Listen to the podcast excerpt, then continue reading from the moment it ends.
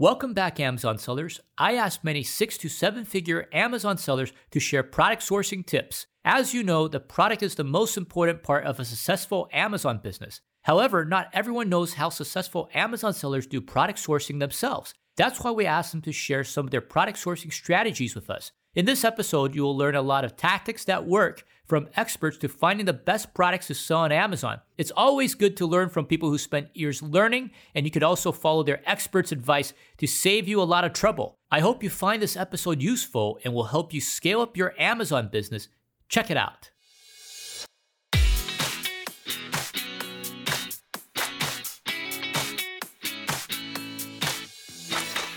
Welcome to the next Amazon Top Seller podcast.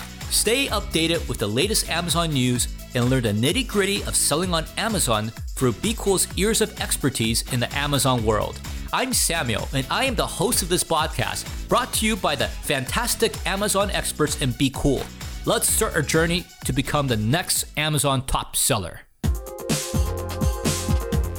Hey everybody, I'm Warner from Fields of Profit. I want to go ahead and break down probably the most important thing, at least in my experience, for your product sourcing, and that's to make sure you have moats around your products, especially when you're talking about business models like arbitrage, maybe a little bit of wholesale as well. Everybody out there is able to buy those same exact products. Uh, maybe you're a little bit better at digging deeper, finding those products, whatever. But at the end of the day, you need to have moats around your product. In terms of arbitrage, that means you're going to have the cheapest cost, right? That's going to give you the biggest advantage against your competitors. And the way you can do that is by leveraging things like coupons, sales, clearances, anything like that. Like those are the obvious ways to kind of build the moat, buy products cheaper than other people are buying them. That's that's the name of the game, right? With arbitrage, we're just listing on listings that other people are already buying. We can't really differentiate the product at all. So it's super super important to make sure you're getting it at the cheapest possible price. Don't forget about like discounted gift cards. So then you can kind of pad your margin a little bit with that gift card. You can also use services like Rakuten, Top Cashback, um, really just any cashback service.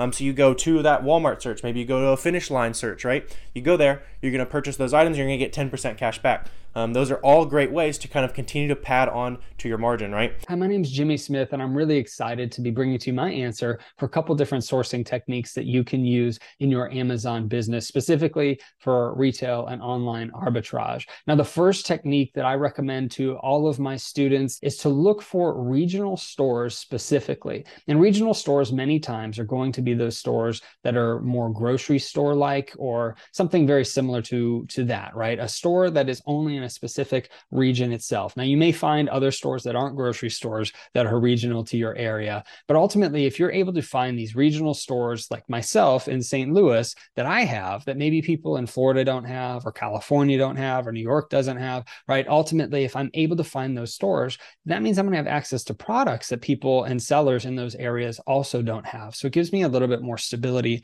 terms of price and availability of some of these products. But additionally, at those regional stores, they many times will have a regional store section or regional products section within that store. And if it's not a section, then it may be tags that mark those regional products throughout the store. And so you're able to not only find the regional stores that are going to have different types of products, but you're also going to be finding regional products themselves that are only in your area, which gives you a lot more price stability and the ability to sell more products and have the availability of those products that other areas of the country do not have. My name is John Mascarello, aka Side Hustle Experiment on Instagram and YouTube. I'm going to share with you three sourcing tips today to help you find more profitable products. Number one, this is one that a lot of people don't do. It's keeping track of profitable products you find that are currently out of stock. So you're going to come across a lot of products that are maybe profitable, and it's going to be a huge bummer because when you go to buy that product, maybe you can only get two or three of them, or maybe it's totally out of stock. Instead of just getting rid of that product, put it in a spreadsheet. I tend to check at least three or four times a week products that were out of stock. Usually, about a day or two later, they usually are in stock. And if it still looks like a good buy, we will purchase it. So keeping a list of those is going to be super, super helpful. And a lot of people don't do it because it's an extra step. Hey, Jim Cockrum here of silentjim.com. Here's a tip. You may have never heard this before, even if you're experienced. If it's a fast moving product, if it's an ASIN that has a lot of activity, don't just look at the bottom two, three, or five sellers and see what price point they're selling at and think that you're competing with them. Because if it's a fast moving product, you have, and here's the magic that you probably don't realize you have a regional advantage that you can take advantage of by buying a few units and sending them in by FBA. Amazon has hundreds of warehouses in the United States. Did you know that when a shopper is shopping, quite often a prime shopper will look for not the lowest price, but the fastest delivery time? It's not logistically possible for Amazon to present the lowest priced inventory to sellers who want super fast delivery times. Instead, Amazon is presenting the buy box price significantly above those low, low price sellers. So let's say your inventory is priced at $40 and the lowest price seller is at $30 and there's 40 sellers selling this item. You're a full $10 above the lowest priced sellers. But if it's a fast moving product, you will see sales. If your inventory happens to be sitting in a warehouse near where a customer wants it quickly, you're going to get the sale no matter what the buy box is doing in the rest of the country. So that means don't ignore the fast moving products. That's one of the many strategies we teach in our community if you want to check out our podcast, you can hear a bunch of episodes, these kind of tips and interviews with our successful students at silentjim.com. The second tip that I have for you is to look for those local niche type stores, the things like the local guitar shop, right? Or the local music store, the local arts and crafts center, the local pet supplies company, whatever those are, those local niche stores, because what that does is it gives you an opportunity to create relationships with store managers, sometimes even the owners of those stores themselves, where you can almost have a pseudo wholesale account we can go in, buy in bulk, get discounts, or potentially you partner up with that store to help them start their own Amazon account and you are creating your own streams of income as well. Now, I know that's a whole separate topic, not just uh, the sourcing piece, but ultimately, if you find those local and niche type stores, you're going to be at a store that many times might have different types of products that those national retailers in the same niche don't have because they aren't going after smaller brands and you're going to have the ability to create those relationships to get more discounts from the store directly. Here's a tip that will give you a unique perspective and understanding of how to really find niche products to sell on Amazon. You got to think about how people actually search for products. A niche language in any category will yield you different results when you're searching on Amazon. You need to work on expanding your knowledge base in specific categories and really learning the language around those categories. So I'll give you another example motor vehicle parts and engines, powertrain parts, woodworking tools. All of these different niche categories have very unique languages and very specific search terms that buyers are already looking for. These buyers are looking for these tools, they're looking for these pieces, and they search for them specifically by the very specialized language within the niche category. So if you're able to understand and know that language a little bit more than other sellers, you're going to have a competitive advantage. When you're sourcing products, um, make sure you're buying the items um, as cheap as you possibly can. Um, but last week, if you remember that same item was on sale and then you go and buy it at retail price from Walmart, the person who bought it on sale last week is going to have a lot more room to move the price. The price is probably going to react, maybe drop a little bit. If you bought it ne- the very next week at retail price from Walmart, you're not going to be able to compete with them. The price is going to drop a little bit and you're not going to be profitable, right?